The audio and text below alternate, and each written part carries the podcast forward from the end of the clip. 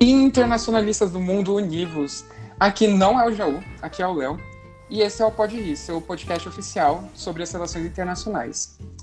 Bom, hoje, como vocês já sabem, a gente adicionou uns membros novos na equipe. E você talvez conheça ela pelo nosso mais recente podcast sobre Taiwan. Ela que, por ela, por ela já estava bem separado, Taiwan e China. A Sofia. Por favor, Sofia, diga oi. Com certeza. É, boa noite, gente. Como sempre, muito bom estar aqui. Ela que vocês provavelmente lembram sobre o, no episódio de simulações e que agora voltou como participante oficial do Pode Rir, Maria Tereza. Diga oi, Chico. Não consegui ficar muito tempo longe. é um grande prazer. Boa noite, boa tarde, bom dia, seja lá o horário que você estiver ouvindo. Bom, e hoje para conversar com a gente, ela que é a fundadora do canal Oriente e do Oriente Cast, a Thaís Gomes veio falar com a gente. Oi, gente, eu tô muito feliz de estar aqui. Eu tô confiante que esse papo vai ser babado, hein? Vai com certeza. Então, gente, hoje a gente vai falar um pouco sobre a experiência da graduação fora da sala de aula. Então, o que você pode é, buscar, o que você pode achar que geralmente é, não está dentro da sala de aula mesmo, mas está no seu, no seu ambiente da universidade. Então pega seu currículo Lattes e segue a gente.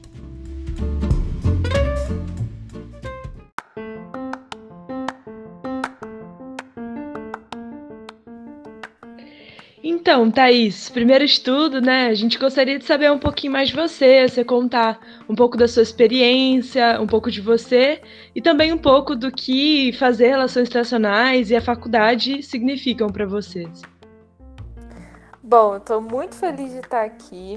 Eu eu lembro, vou começar do início, né? No ensino médio, que foi quando eu abri meus olhos, né, para as relações internacionais. Durante a maior parte da minha vida, durante minha adolescência inteira, quase eu queria fazer jornalismo. E aí eu ficava naquela, faço, não faço, não sei o quê. E aí que no ensino médio eu comecei a ter aula, assim, já tinha, né, de história e tudo mais, mas eu comecei a ter aulas mais de política e tudo mais. E aí que eu fiquei assim encantada, né, pela questão de você estudar outros países, né, de você conhecer outras coisas.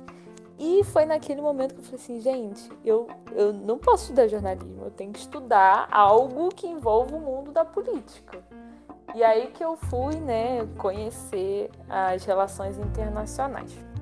E aí aqui na minha cidade de Petrópolis, né, né no interior do Rio de Janeiro, tem, assim, não tem muitas opções, né, de faculdade, que é uma cidade pequena, né, relativamente pequena. E aí você tinha dentre as opções, eu comecei aí a pesquisar qual que, é, qual que seria a melhor universidade para mim. E eu acabei indo parar na Universidade Católica de Petrópolis, a UCP, o meu amorzinho que eu amo. e eu acho que importante é, falar para quem tiver, né, para prestar Enem e tudo mais, para quem ainda está muito confuso, que geralmente isso é um momento de muita confusão, né, para o jovem, eu acho muito importante você primeiro pesquisar quais são as possibilidades de carreira na sua cidade e quais são as possibilidades da faculdade que você quer cursar. Ou seja, quando eu estava me decidindo se ia fazer jornalismo, se ia fazer RI, eu fui lá nos sites né, e tudo mais das, das faculdades e eu fui pesquisar o que, que aquelas faculdades tinham que de repente poderiam me interessar. E foi aí que na UCP que eu vi que tinha grupo de pesquisa, tinha possibilidade de fazer intercâmbio, né, enfim, para outros países e tudo mais. E foi aí que eu falei assim, ok, então essa vai ser a minha faculdade. E aí que, assim, logo no início da faculdade, e aí voltando, né? No ensino médio, o que me encantou também com o Oriente Médio, que é o tema que eu trabalho hoje, né? Que eu estudo mais e tudo mais, foi uma aula, né, de Oriente Médio, né, com o meu professor de geografia. E eu fiquei assim, gente, como que a gente não estuda isso? A gente precisa estudar Oriente Médio, a gente sabe tão pouco, né? É uma coisa que a gente não ouve tanto falar e quando ouve é só né, coisas assim, é, meio. A gente não entende muito né, o que se passa por lá. E na minha faculdade eu meio que já entrei na faculdade com o intuito de pesquisar mais sobre. Tanto que nos primeiros anos, para quem estiver começando, uma dica legal é você ver as áreas que você se interessa e aí você vai é, pesquisar, tipo, cursos ou presenciais. Agora não que está na pandemia, né? Mas depois, é, cursos é, online, palestras, enfim, tente, tente se aproximar o máximo possível de coisas que você acha que vão te agregar, sabe? Isso foi muito importante. E aí, a partir disso, eu fui fazendo curso online e tal, sobre Oriente Médio, não sei o que, no site Coursera, fica aí a dica para quem quiser fazer. É, e aí que um pouco tempo depois, né, pouco tempo depois, a minha professora abriu uma chamada para grupo de pesquisa, né, iniciação científica, e graças ao meu bom Deus e também ao estudo, né, que eu também fiz lá os cursos online, ela acabou me selecionando.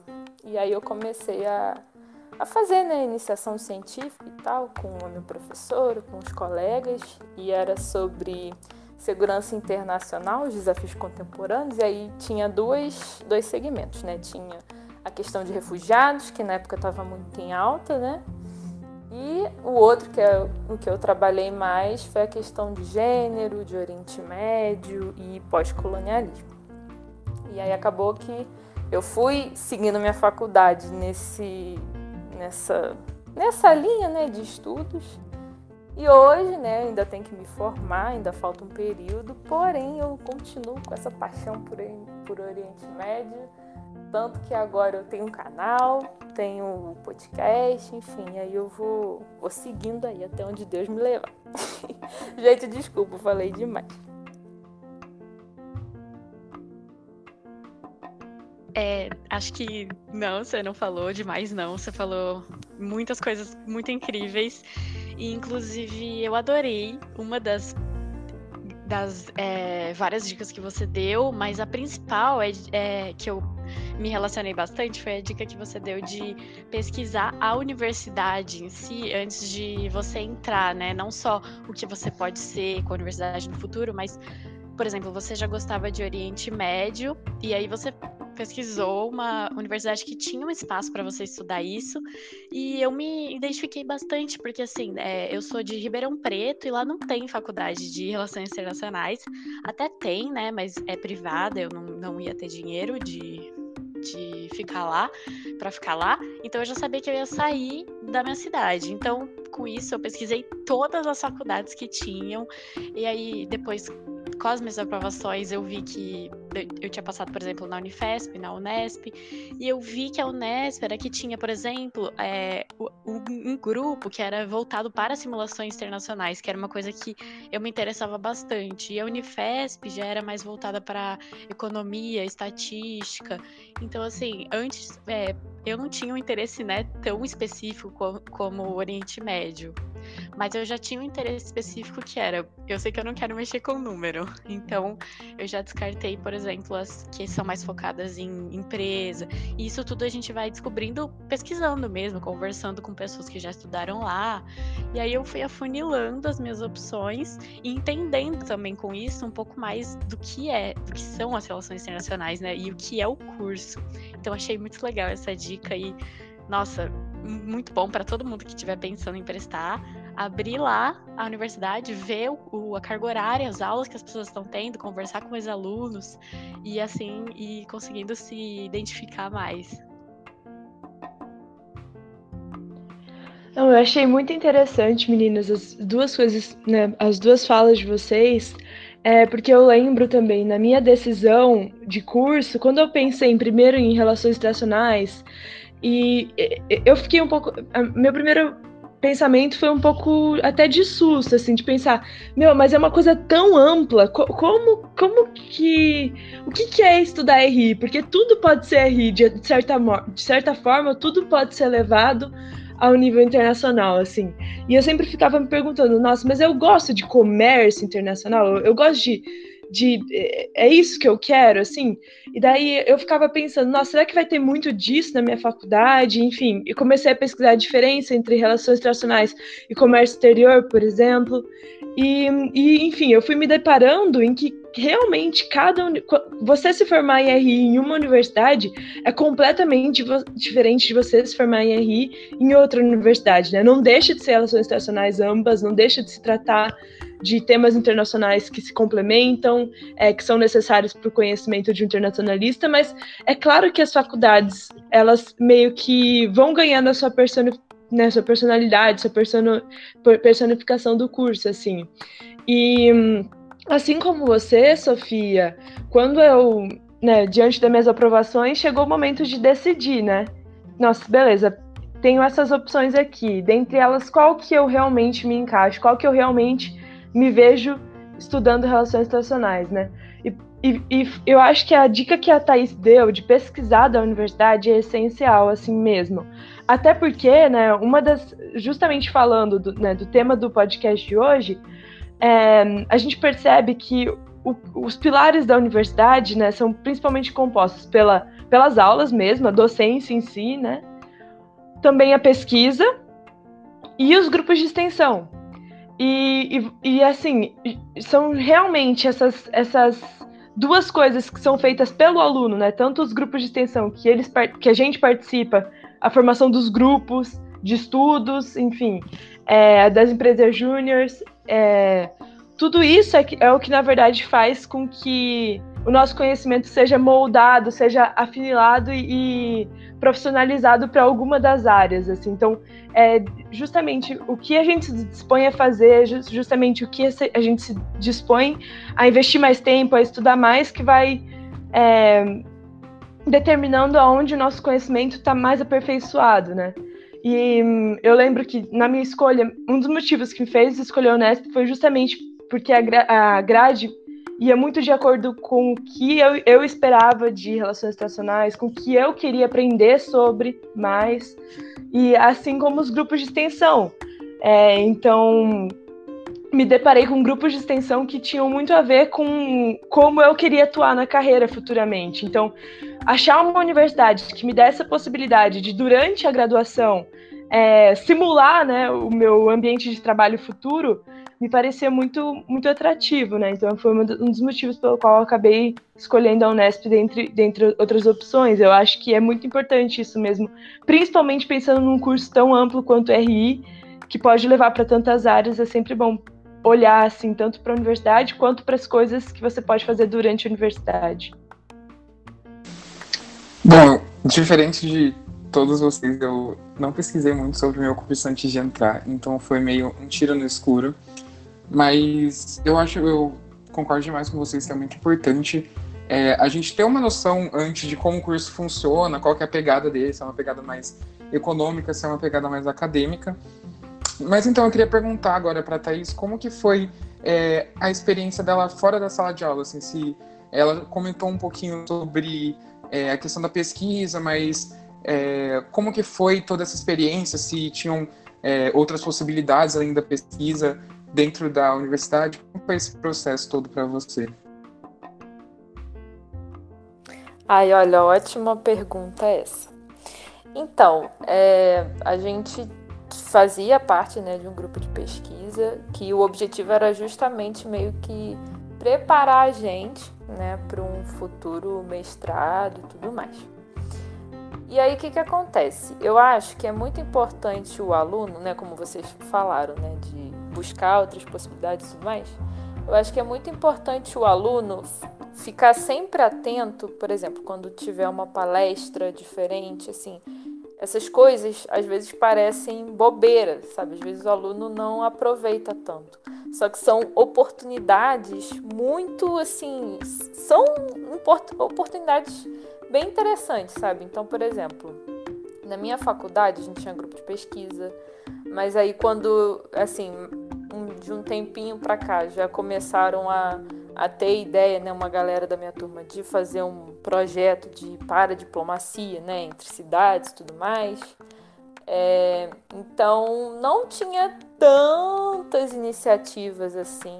Então eu acho que é muito importante para o aluno, primeiro, pesquisar essas possibilidades e, se não tiver essas possibilidades, acho que é importante o aluno se juntar com amigos ou, enfim, com colegas, com professores e ver se há a possibilidade de criar oportunidades também, porque a gente, igual é, vocês falaram, a universidade a gente não pode só olhar ah, quando eu me formar. Não, a, a universidade é aqui agora, sabe? O seu estudo não pode ser só ficar dentro da sala de aula. A sala de aula é assim absolutamente importante. Nossa, não há o que dizer, é fundamental.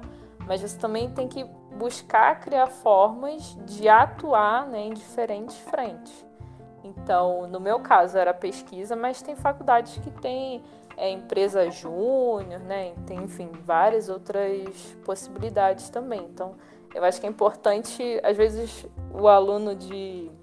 não só de relações internacionais, né? De qualquer faculdade.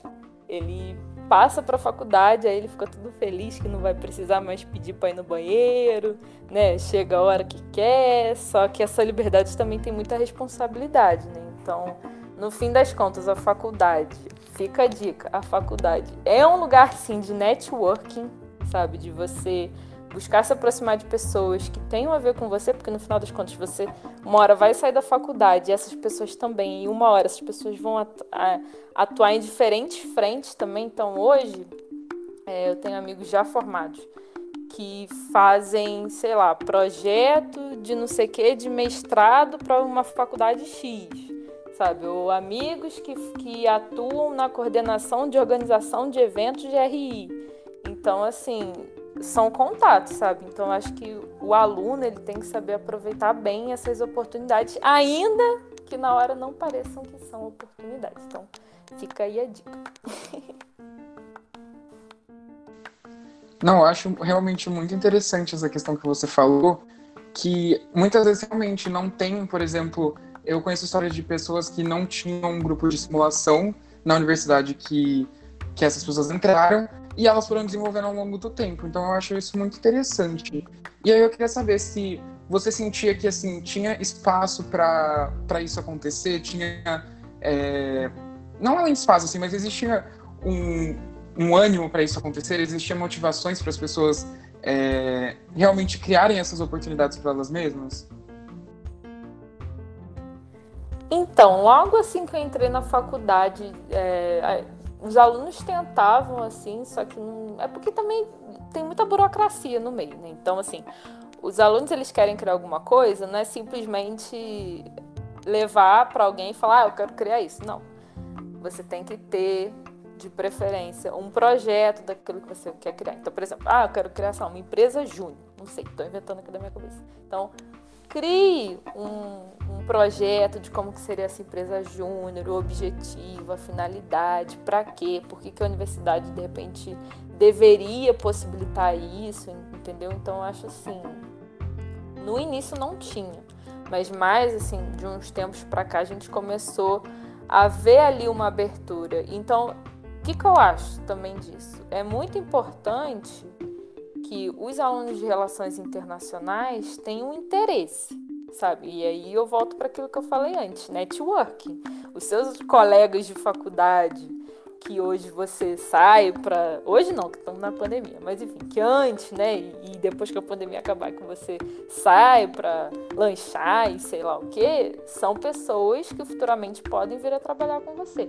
E outra coisa, a, facu a minha faculdade só começou a possibilitar mais essa questão de, de projetos paralelos porque a minha turma, graças a Deus, era uma turma muito interessada e muito engajada. Então, acho que a faculdade viu isso, né, e viu que a gente né, querendo se unir ali e começou a possibilitar isso. Só que, claro, tem que ter um projeto, tem que ter um profissionalismo também. Então, faculdade não é só, sabe, baderna e tudo mais. Não é nada disso. Faculdade é um lugar sério, né? E eu acho que o aluno ele pode se beneficiar muito disso também, né? De fazer aí o networking com os colegas.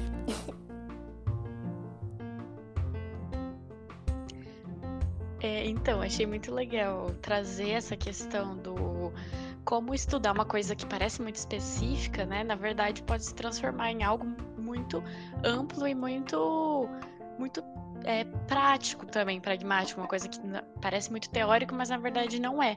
Até aqui no nosso campus, por exemplo, é, teve até uma situação parecida recentemente. O meu grupo estava estudando sobre segurança alimentar, né, sobre a fome no mundo, e aí a gente percebeu, a gente trouxe isso para nossa realidade também. Tipo assim, é, onde a gente mora tem uma lei de segurança alimentar, uma lei que garante a alimentação como direito humano para os cidadãos, aí a gente percebeu que não, a cidade não tinha de Franca, e aí a gente se articulou, fez um projeto junto com o pessoal de serviço social, o pessoal de direito, é, um, um projeto para a prefeitura de cestas básicas, e, e aí tipo, foi, virou um projeto de nível municipal. E aí eu também queria fazer essa pergunta, se na sua universidade também tem esse, é, outros cursos, e se também acaba rolando essa essa troca, né? Que, de não só de conhecimento, mas para formular projetos, ou se acaba sendo mais ou menos todo mundo no seu, no seu curso, assim? Então, essa questão de, é, enfim, comunicação com outros cursos, a nível assim de projeto, de, enfim, de questão de trabalho mesmo, eu não, não sei te dizer. A única coisa que eu sei é quando tinha umas festas que o pessoal da minha turma fazia com o pessoal de outro curso, uns negócios assim, que eu nunca fui também. Mas em termos de, de trabalho, assim, de projeto, eu, eu não sei. Acho que era uma coisa assim, mais da minha, da minha turma mesmo, do meu curso mesmo. Mas, novamente, né, gente? Eu tô falando até onde eu sei. Vai que tinha e eu também não tava sabendo.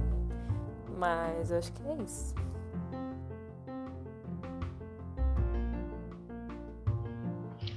Thaís, assim, tem uma pergunta é, para você é, sobre como foi para você começar o projeto Oriente, assim, e, e como você acha que isso enriqueceu a sua experiência universitária, assim, se de, alguma, se de algum modo se envolver com, com, uma, com, com uma coisa tão, tão sua também acabou contribuindo para sua graduação, para sua formação como internacionalista, assim. Ah, é legal essa pergunta.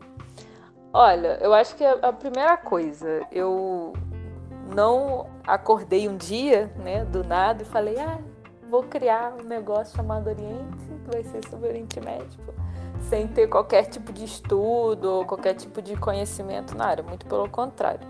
O fato de eu ter feito iniciação científica foi uma coisa que me enriqueceu muito, sabe? Porque é aquela coisa tem que ler bastante, você tem que preparar a apresentação, você tem que explicar tudo aquilo que você leu, você tem que buscar ter um didatismo para passar aquilo para as outras pessoas, porque no final das contas, né, o, o, o, grupo de iniciação científica, pelo menos o meu, era isso, né, era muito da troca. Então eu acho que isso ajudou muito para eu conseguir estudar e ter mais contato. É, a partir disso, eu ia estudando, tipo assim, eu já tinha muito interesse, então nos primeiros anos da faculdade eu tinha feito aqueles cursos online. E aí depois eu fui, passei para a iniciação científica e continuei estudando. Então foi realmente uma construção, uma construção do conhecimento. A gente não acorda um dia e fala, ah, agora eu sei de tudo. Muito pelo contrário, né? A gente vai construindo conhecimento. E aí acabou que o Oriente era um projeto que eu meio que já tinha no meu coração, só que eu ficava assim, ah, e eu, eu, tipo, acho que até o segundo ano da faculdade, não sei. Eu tinha esse projeto, né? Tinha nascido em mim, só que eu achava que eu não estava pronta, sabe? Eu achava assim, ah, não, tem que estudar mais, mais do que eu realmente tinha que estudar mais, né? Eu acho que estudar nunca é demais.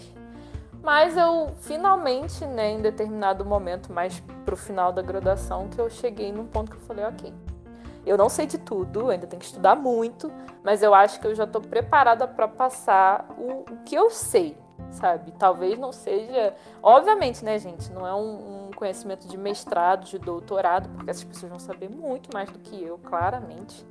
Mas eu pensei assim, ok, eu talvez não saiba de tudo do mundo, sabe? De Oriente Médio, mas acho que de repente eu sei um pouquinho mais do que outras pessoas que não têm contato com o conteúdo que eu tenho, com as leituras que eu tenho, enfim. Então, foi um pouco isso. E acabou que, tipo, o Oriente me ajudou muito, assim, me ajuda muito, porque quando você vai criar um projeto para internet, você tem que, por exemplo, o meu caso é o Oriente Médio. Então, eu tenho que estar constantemente estudando sobre o tema, sabe? Então não é simplesmente, ah, vou, sei lá, vou gravar um vídeo. Ah, então vou tirar um tema da minha cabeça, vou escrever um roteiro da minha cabeça e, sabe, tipo, não é muito assim, sabe? Tem que ter um estudo, tem que ter um preparo, o que, que eu vou falar, então eu vou falar disso. Então é bom eu estudar sobre isso, entendeu? Então, o que que eu posso entender mais, compreender mais para conseguir fazer aquele conteúdo. Então, foi muito bom né? Uma coisa que eu assim fico muito feliz porque muitas das coisas que eu aprendi na iniciação científica, eu fazendo vídeo, fazendo podcast, fazendo tudo, tipo, meio que complementa, sabe? Então acaba que eu fico muito feliz de. Eu continuo aprendendo, sabe, gente? O aprendimento é constante. Até quando você sai da faculdade, você vai continuar aprendendo. Às vezes outras coisas, mas você vai continuar aprendendo. Isso é certo. Ah, eu entendo. Eu me relaciono muito com com essa história da criação da, de coisas para a internet, né? Porque a gente está aqui no Pode Rir. E é até um pouco engraçado porque ele surgiu completamente espontâneo, assim, a gente não estava esperando muito, foi uma experiência muito doida e do nada, assim, a gente já teve que chamar mais gente, então eu, eu acho muito interessante, assim, essa possibilidade de você poder se conectar com as pessoas, poder conversar sobre vários assuntos e poder é, realmente conhecer outras realidades e, e, aprender. Eu acho que, assim, esse é o mais básico de tudo. Eu acho que é o que, assim, suplementar o que a aula não está te dando, sabe? Ou que a aula ainda não conseguiu te mostrar. Então, eu acho realmente uma experiência muito enriquecedora você ir atrás dessas outras formas de aprender mesmo. É, e além disso, né, além de enriquecer muito vocês, é, eu sempre gosto de parabenizar todo mundo que tem essas iniciativas, como a Thaís, como o Léo e os meninos tiveram de criar o podcast, porque preenche um, um dos requisitos de uma universidade, né, não só da universidade pública, mas da particular também, que é tornar conteúdos que são, por muitas vezes, elitizados, conteúdos acessíveis, conteúdos que desde uma criança de, de 12 anos, como o seu avô pode ouvir e pode se inteirar de um assunto, né? É essa questão de socializar o conhecimento também. Acho que nada como um podcast faz tão bem. E também, óbvio, outros projetos, como vários grupos de extensão. Mas olha, sempre fica aqui, como sempre, meu parabéns. Eu, como extensionista, Adoro muito esse tema. Sofia, complementando a sua fala, assim, totalmente de acordo com o que você disse também, deixo aqui meus parabéns a todos que trazem essas iniciativas. É, eu penso que justamente né, no episódio de hoje, tratar-se da experiência universitária uma das coisas que mais sempre me vem à mente, pensando na, na, minha própria experiência de graduação e que eu vejo como reflexo de outros nas quais tipo eu me inspirei, é que a graduação ela, ela realmente é uma via de mão dupla. É, então, a partir dela, eu abro para mim um mundo em que eu posso explorar várias coisas e me descobrir e aumentar o meu conhecimento e me dar e me dar ferramentas para que eu consiga é, achar um trabalho que eu goste, é, enfim, ir atrás das coisas que eu quero ir atrás, mas também, é, justamente, ela me lembra do dever de, de, passar isso também, né? De alguma maneira, esse conhecimento foi me dado e eu também tenho o dever de, de dar, né? E, e justamente eu, eu penso nisso quando eu, eu, quando eu percebo que o que mais sempre na minha trajetória, assim, o que mais me fez aprender foi, foi na verdade, é, não as aulas, né? Na universidade eu sinto, que, eu sinto que eu sou muito mais internacionalista nos projetos, muito mais internacionalista, estudando com um grupo de amigos sobre um determinado tema, ou dando aulas é, nas escolas de Franca sobre o tema que a gente está estudando, sobre um, um tema atual, tipo, das, das atualidades, ou, é, ou uh, seguindo podcast, ou, ou seguindo uma página como Oriente, do que na verdade. Eu, eu sinto que eu sou muito mais internacionalista nesses momentos em que eu estou em contato com o mundo real, digamos assim, do que na, na teoria, lendo é, os materiais da aula somente. Assim, eu, eu sinto que para que aquele material, para que a aula tenha um sentido, e de verdade me, me faça, traga esse conhecimento para mim, a minha vida também precisa estar tá usando esse conhecimento, né? Então, quando eu penso na, na universidade, me vem muito em mente como o, todo, é uma construção da sua realidade, da, das coisas que você está disposta a fazer, das, das coisas que você, tá, que você pode aproveitar da sua realidade, com a teoria da, da com a teoria mesmo do, da, da universidade, né? Então, as aulas por si só elas não bastam. É, e também os grupos de extensão e a pesquisa e as iniciativas também não bastam por si só. A teoria alimenta a prática e a prática dá sentido à teoria, fazendo com que, de verdade, o conhecimento seja tra traçado, né? Então, são muito complementares. Eu acho que essa é uma coisa que sempre você, né, é, que vocês trouxeram e eu acho que muito bom ter em mente, né? Principalmente, de novo, numa numa numa profissão que é que é tão ampla quanto a nossa, quanto a do internacionalista, porque o internacionalista sempre dialoga com a multiplicidade da realidade. Então, se a gente começa encarando a multiplicidade da nossa própria realidade pequenininha, isso ajuda a gente a praticar para tipo um olhar mais global também, para as coisas que estão sempre em dinâmica, para o mundo que está sempre mudando, né? E é, acrescentando nisso que vocês estão falando, eu acho que assim, a gente vive num momento, gente, tipo, de internet. Você fica sabendo coisas, tipo, do outro lado do mundo, sabe? Em questão de, de minutos, assim, a gente tem uma, um poder, sabe, muito grande. Uma coisa que. Gente, se você fosse falar pra sua avó que ela ia poder saber coisas assim do mundo inteiro em poucos minutos e tudo mais, tipo, a pessoa fala, gente, como assim, sabe? Então, eu acho que a nossa geração tem um benefício muito grande, entendeu? Da comunicação, da internet, assim, por mais que, assim, eu adoro memes, eu adoro, sabe, ficar vendo vídeo na internet, adoro ficar, sabe, adoro seriado, tudo, mas assim, a internet também traz possibilidades reais, inclusive de aplicar aquilo que a gente aprende na universidade. Então, como vocês falaram, a sala de aula é importante, assim, gente, é fundamental, então, pelo amor de Deus, participem das aulas, sabe, interajam, estudam, estudem, mas assim, entendam que você tem que se perguntar como que eu posso colocar em prática tudo isso que eu tô aprendendo, porque isso tem que ter alguma materialidade, né? Como se fala. Você tem que conseguir, de repente, traduzir o que você aprende para o mundo real, para ser uma coisa mais palpável, entendeu? Porque eu acho que. Não sei se vocês vão ter essa visão, porque né, eu já estou mais para o final da graduação. Mas eu acho que as últimas eleições aqui no Brasil foram um baque, assim, pra gente que é da universidade. Pelo menos para mim e para os meus colegas foi uma coisa que, assim, ninguém estava esperando sabe? Porque aí começou a ter o questionamento, ah, mas academia não serve para isso, ah, mas academia não sei o que, não sei o que lá, sabe? Muitas críticas que foram mostrando que a gente tem que se aproximar das pessoas, sabe? Então, eu acho muito importante a gente pensar nisso realmente, sabe? Como que a gente pode trazer o nosso conhecimento para mais perto das pessoas, como que a gente pode atuar, é um projeto a nível municipal, é um grupo de extensão, como que eu posso fazer isso, sabe? Eu acho que isso é muito importante, muito importante mesmo.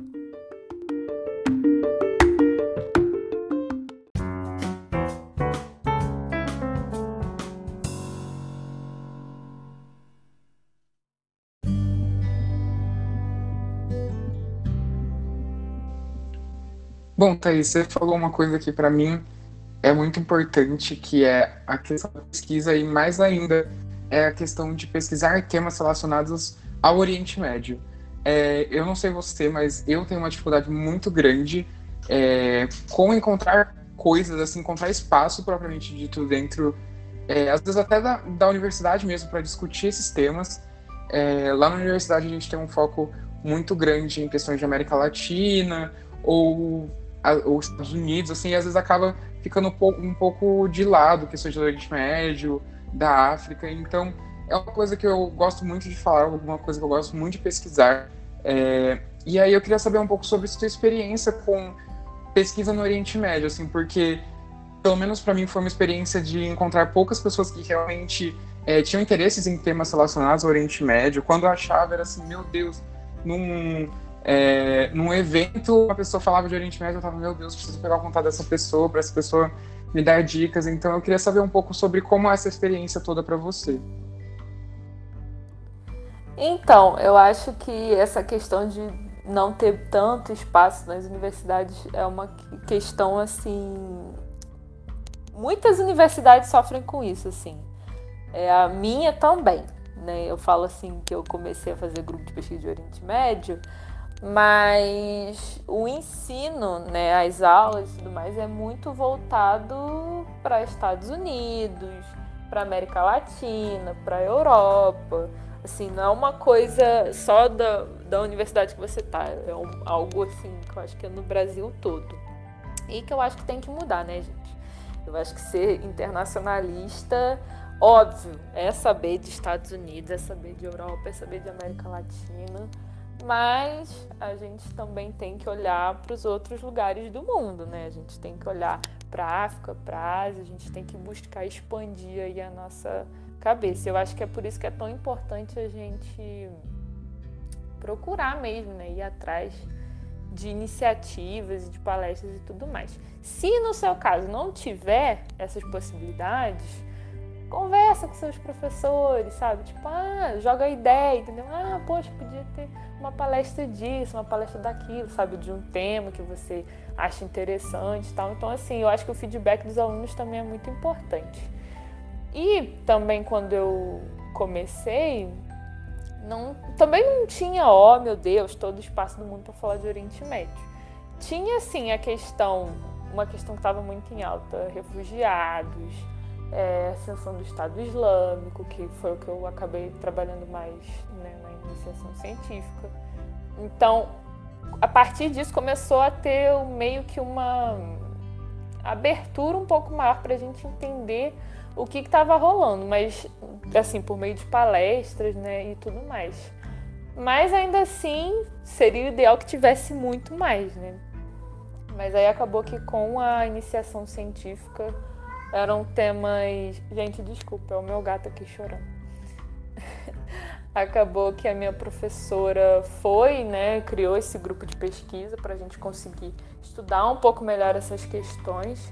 E eu acho assim, de repente o aluno também dá um retorno para o professor do que acha que seria interessante ver na universidade.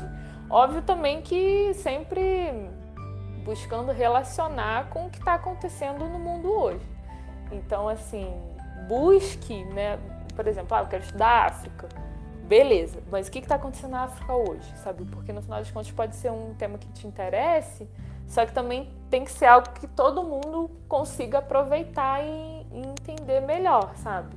Então, acho que de repente dá o retorno pro professor, porque também, eu, gente, assim, posso falar uma coisa? Eu, eu meio que ficava enchendo o saco da minha professora, entendeu? Eu ficava falando, ah, podia ter isso, podia ter aquilo, vai ter grupo de pesquisa, não vai ter, então assim, você tá em contato constante com seus professores não digo puxar saco, não é nada disso, tá? Porque muita gente acha que você tem que puxar o saco do professor, não sei o quê. Não é isso. É criar relações genuínas, sabe?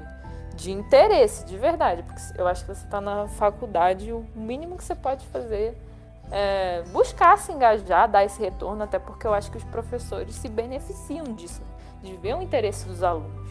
Então você de repente dá um feedback, ah, não tá tendo palestra disso, podia ter palestra sobre um, sei lá, o que tá acontecendo lá em não sei onde, sabe? O que, que tá rolando, não sei o que, sabe?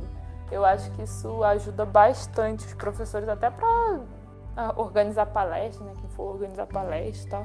Eu acho que isso mostra um interesse também muito grande dos alunos e que é importante para os professores também. E para todo mundo, né, no final das contas. É, eu acho que a gente volta na questão do criar os espaços que a gente quer, né? Os espaços que a gente sente falta na graduação, a gente realmente criar esses espaços. Mas uma coisa que eu acho também muito interessante, agora eu vou pegar o seu exemplo, sua sugestão mais cedo, né, da questão do Coursera, e eu vou falar um pouco sobre minha experiência com o Coursera. porque eu acho que ela reflete muito a questão da, da pesquisa dentro do Oriente Médio, né? A pesquisa sobre temas do Oriente Médio. E quando a primeira vez que eu tive contato assim com, é, com a plataforma e com é, cursos específicos sobre o tema, eu não fiz todos, enquanto pegando assim da minha experiência que foi é, os poucos cursos que fiz lá, mas que eu sinto que não são só aplicáveis lá, são aplicáveis assim quase todas as matérias que a gente tem na, na graduação. É realmente uma dificuldade de, de, de realmente fazer um tratamento é, um tratamento mais humano com o Oriente Médio, que é uma coisa que eu sinto muito, né? De realmente não essencializar eles, que é uma coisa que até a gente vê nos debates hoje em dia em relações internacionais, quando a gente está, por exemplo, falando do Huntington, de é, ai, o choque de civilizações, de não é bem assim, né? A gente não vive num mundo que o existe o Ocidente e os outros. Não é assim que o mundo existe. Ele existe muito mais é, multicultural e eu sinto às vezes que falta um pouco desse olhar dentro da academia mesmo da, do multiculturalismo, de pensar é, não mais em uma sociedade fixa, numa sociedade monolítica, mas pensar essas várias construções que a gente fez que possibilitaram vários intercâmbios culturais. Então é uma coisa que às vezes eu sinto falta esse olhar mais cuidadoso e ao mesmo tempo é uma questão muito estranha porque é, muitos professores assim, eu sinto que se sentem acanhados mesmo de falar sobre Oriente Médio por essa noção que é até um pouco orientalista, assim, no, nos termos do Said, de que quem pode falar do Oriente Médio são especialistas no Oriente Médio, mas, por exemplo, a gente vê um monte de professor que nunca fez uma especialização em Estados Unidos falar sobre Estados Unidos. Então, acho que é uma questão muito estranha, mesmo todo esse tratamento da, do Oriente Médio dentro da, do meio acadêmico, eu acho que, assim, ainda tem muita coisa para mudar é, em compensação com o que realmente está rolando nos debates é, mais voltados para o multiculturalismo.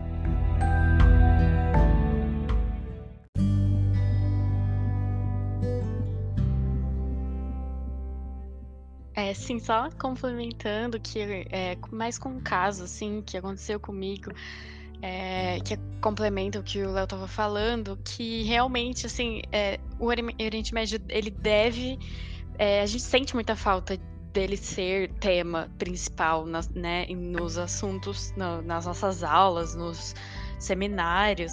Só que ao mesmo tempo também não é para falar de qualquer jeito, né? É, eu estava num seminário esses dias de defesa e segurança, que é o que eu estudo, e uma pessoa ela fez um, um trabalho sobre, é, não vou especificar muito, né? Porque senão vai ser meio. Eu vou estar meio falando mal da pessoa, mas era um trabalho sobre fome no Oriente Médio, mas em um específico país.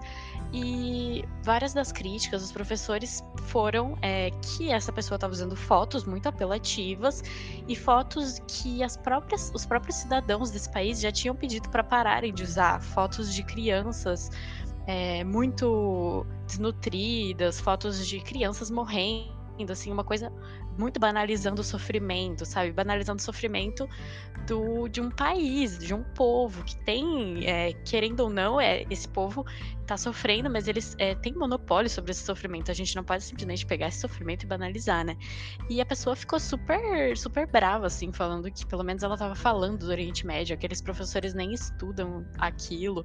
Só que, assim, é muito isso. Além do relativismo cultural, né? A gente não pode querer julgar o país pelas nossas lentes, a gente também não pode querer contar a história dele. A gente é muito é muito sensível todo esse assunto. É, é um, um tópico que precisa estar tá em evidência, mas ao mesmo tempo não é para estar tá em evidência de qualquer jeito.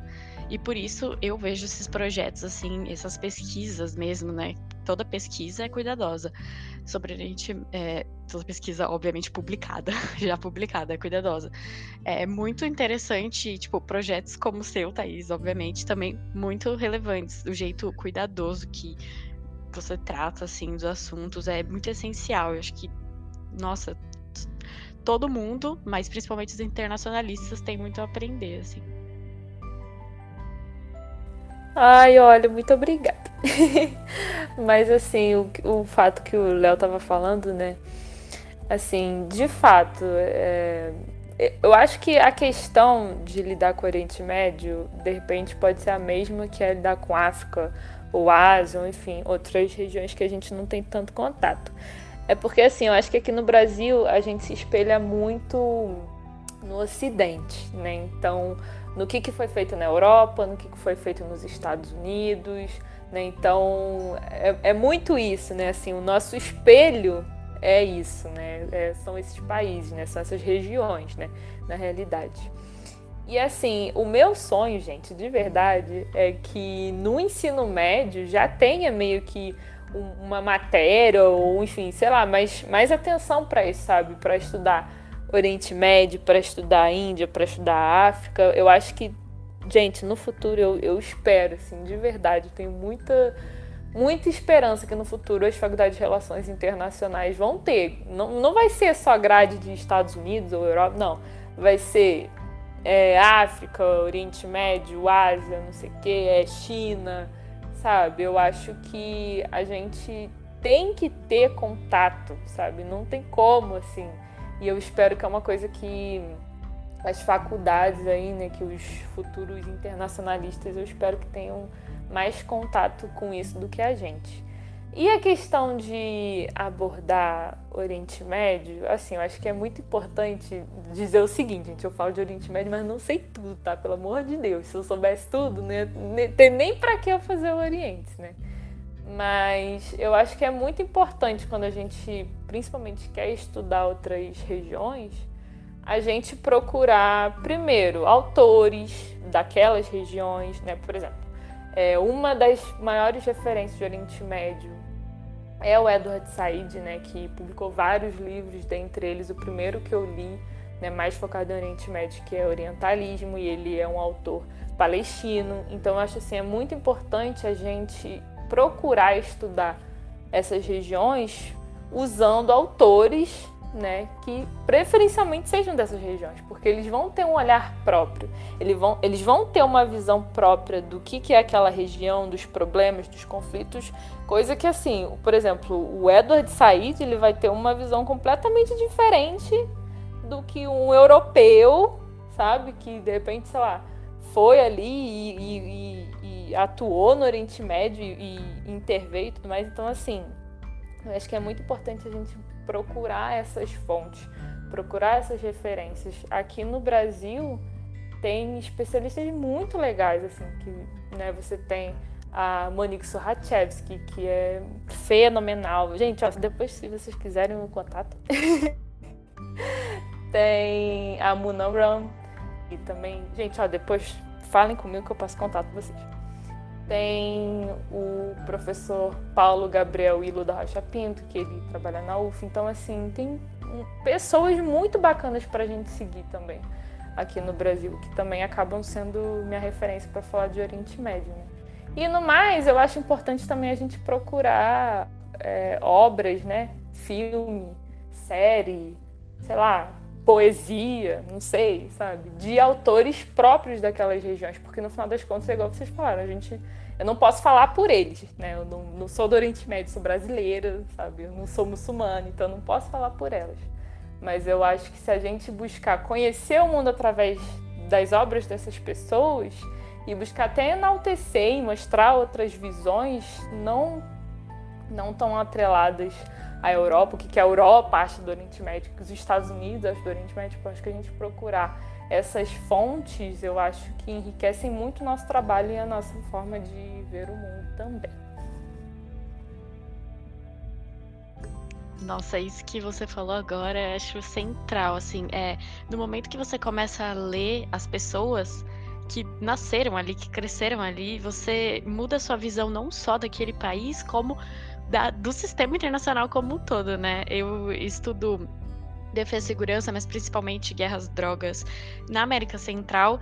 E é, no momento que eu comecei a ler autores da América Central, é, mudou totalmente a minha visão de da guerra às drogas, né? A gente já, já sabe, né? Quem estuda relações internacionais já sabe que, obviamente, a guerra às drogas é uma forma para os Estados Unidos lucrar, mas lendo autores da América Central, a gente vê como não, é, não só eles lucram, mas como eles estão é, destruindo, é, realmente destruindo, assim, sociedades, culturas e colocando atribuindo culpa a outras pessoas. É muito mais sério, né, do que a gente imagina. Além de deles focarem, por exemplo, na Colômbia, no México, e na verdade, o, onde eles mais estão causando danos é na América Central. Por exemplo, eles financiam gangues, gangues que destroem, é, destroem famílias, destroem cidades, assim. E isso eu só descobri depois que eu li pessoas que nasceram em Honduras, por exemplo, e viveram esse crime de não poder sair do país porque as gangues cercam as fronteiras, por exemplo. Então, assim, ler os autores não, é, não só muda sua percepção daquele assunto que você está estudando específico, mas assim, nossa, abre seus olhos para toda uma realidade que não existia ainda para você, assim, um sistema internacional completamente novo. Não, realmente, assim, o que vocês dois falaram é o que eu sinto que às vezes falta um pouco na academia de ser crítico, ser crítico ao que você mesmo pensa, suas próprias construções sociais ali, do que você por anos aprendeu, porque assim, é, é uma construção muito intensa, principalmente midiática e cultural, que a gente tem de é, ter essas imagens, assim, ter esses pensamentos de é, essencialização mesmo. E pelo curso ter nascido assim também, eu acho que é uma coisa muito é, complicada, porque o curso ele nasceu ali é, do positivismo, então ele nasceu é, já tendo em seu âmago essa questão de é, ser mais rígido e por toda a questão do próprio contexto social em que ele surgiu, é, principalmente visando ajudar a política externa americana, eu acho que isso já deixa muito claro como por muito tempo as relações internacionais serviram aos interesses do eu ocidental, do eu é, americano, europeu, enfim. Então eu acho que pensamento crítico assim é o essencial que a gente precisa ter. Para mim, é, Edward Said é recomendação básica. Assim, se você pensa, putz, queria aprender um pouquinho mais sobre Oriente, Orientalismo, eu acho que realmente é a obra essencial assim que você precisa ler para ontem.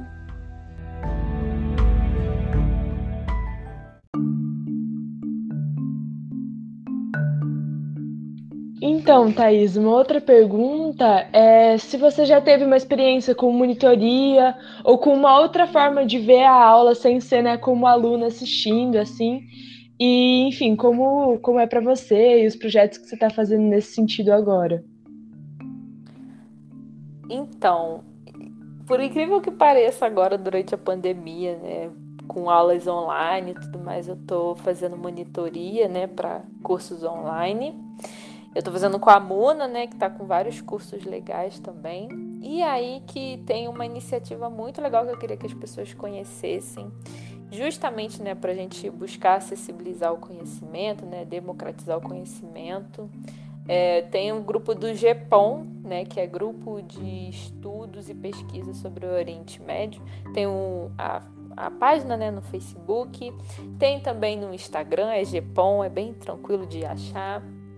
E assim, eu, eu acho que é uma iniciativa muito legal, porque são né, três professores né, agora, a Monique, a Muna e o Najat, que eles estão fazendo realmente um trabalho de dar aula, né? Então, é tudo via Zoom, né? E tem desconto para estudantes. E eu acho muito interessante as pessoas que se interessem por Oriente Médio buscarem essas iniciativas, porque, enfim, no final das contas, eu acho que o, o mundo demanda da gente um olhar cada vez mais plural, né? Então, eu acho que é importante enaltecer iniciativas que sejam assim. E no mais, eu gostaria de dizer que tem o meu canal também, Oriente, tá, gente? Então se inscrevam no meu canal. Tem o Instagram também, Oriente Oficial. E também tem o podcast, que é Oriente Cast. E ai, gente, vai lá, vocês vão gostar, vocês vão curtir bastante que eu falo sobre Oriente Médio usando cultura pop. Então, acho que é isso.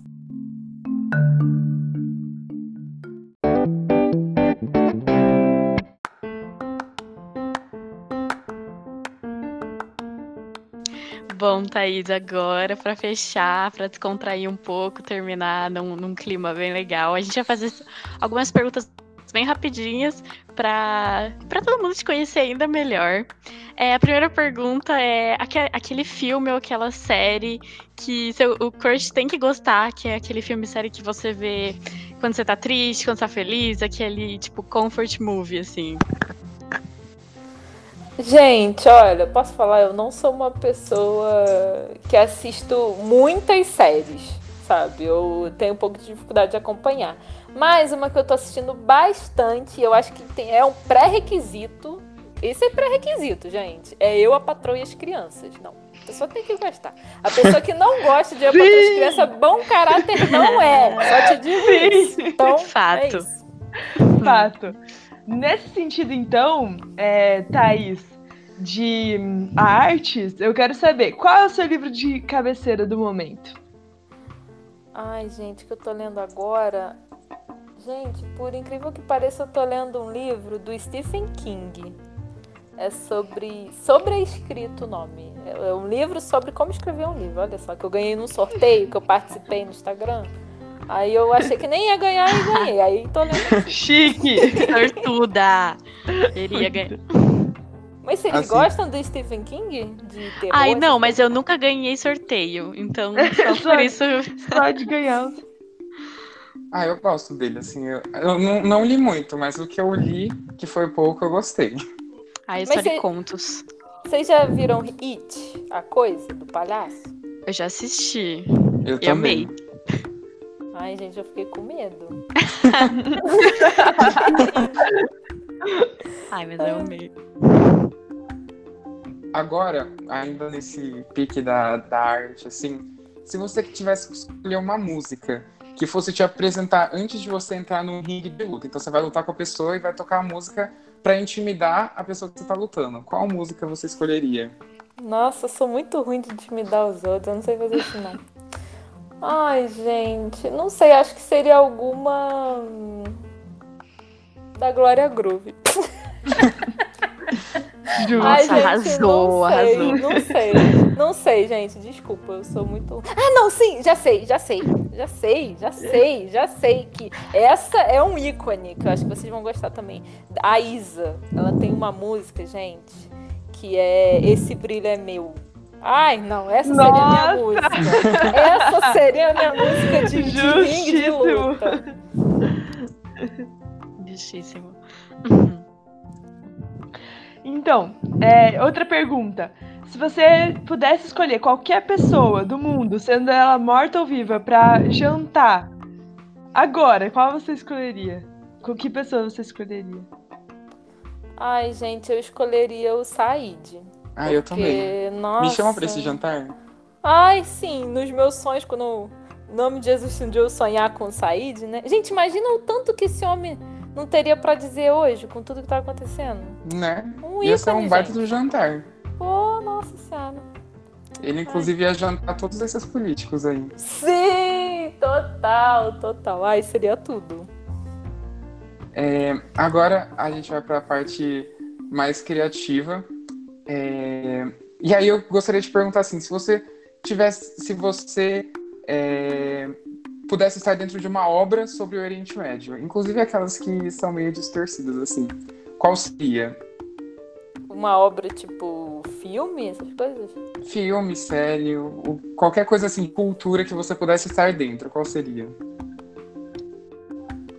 Ai, gente, socorro. Ai, é muito difícil isso. Ai, difícil. Olha, eu, bom, já que tá falando de obra, eu queria muito que a Netflix um dia fizesse um filme sobre o Oriente Médio. E pronto. É isso, eu gostaria de estar nessa obra, sei lá, não sei. Netflix, contrate, hein? É, me contrata, poxa, até se precisar de figuração pra alguém, né, ser ali o figurante, me contrata, tô aí. E assim, não tão criativo agora, mas mais para uma indicação mesmo. O que, que você indicaria para uma pessoa que quer conhecer é, mais sobre a região, conhecer mais sobre a história dentro da, da ficção? Assim, quais obras você indicaria? Ai, legal. Olha, eu acho que um livro que eu li recentemente, que eu fiquei assim. eh, Se tornou um dos meus favoritos, apesar de ser um pouco triste, né? Um- é um drama. Tem um livro que se chama Pérola que Rompeu a Concha, gente, sério. Esse livro é tudo, assim.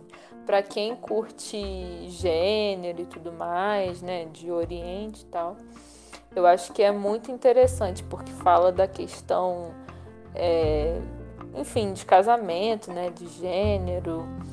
Tem também, o que mais? Ai, gente, tem livro da Agatha Christie, que para quem gosta de mistério tem Assassinato no Expresso do Oriente, que assim, não, é, não são obras sobre o Oriente Médio, são obras que se passam no Oriente Médio. Nossa, mas, mas... Agatha Christie é, é necessidade, né? Todo mundo já lê. Ai, gente, eu adoro. Eu tenho dois livros dela. Eu tenho Assassinato no Expresso do Oriente eu tenho Morte no Nilo. Mas eu gostei mais de Morte no Nilo. Assassinato no Expresso do Oriente. Eu... E depois saiu o filme também, eu não, não curti muito, não. Nossa, Mas, eu também. Eu prefiro muito mais Morte no Nilo. É muito estranho. É, é porque, tipo, no, no Morte no Nilo, eu acho que mostra mais a, a vibe do lugar, assim. Assassinato no Expresso do Oriente é um trem. Eles ficam no trem. É isso, uhum. sabe? Tipo, é isso.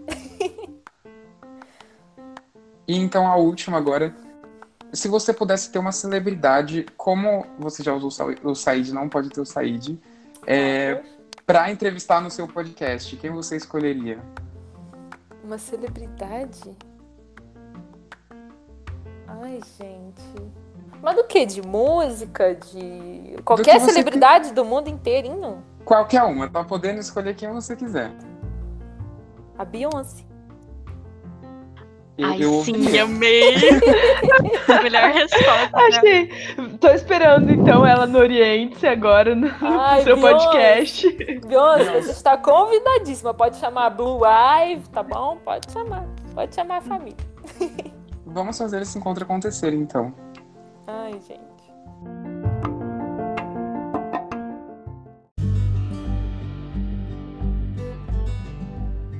Bom, gente, esse foi o episódio de hoje. Espero que vocês tenham gostado de discutir um pouco sobre é, essa questão de o que a gente pode ter na universidade além das aulas. A gente falou até sobre é, estudo do Oriente Médio, enfim, temas muito importantes que eu acho que não acabam aqui, mas que precisam ser discutidos. Então, eu queria agradecer a Thaís é, por ter aceitado o convite. Espero que volte mais vezes para a gente conversar mais. Foi muito bom. E até a próxima. Até a próxima, gente. Espero que esse episódio tenha sido muito útil para quem está pensando em entrar na graduação. Lembre-se sempre entrar com a cabeça aberta e com muito interesse, que isso vale ouro. E qualquer coisa pode chamar qualquer um de nós que a gente vai adorar conversar com vocês. Obrigada, Thaís. Obrigada, Léo e Sofia, pela conversa que a gente teve, que se transmitem muitas outras conversas também. E obrigada a vocês que estão ouvindo e, e participando com a gente. Gente, muito obrigada pelo convite. Fiquei muito feliz de participar e com certeza é só me chamar que eu vou vir sim.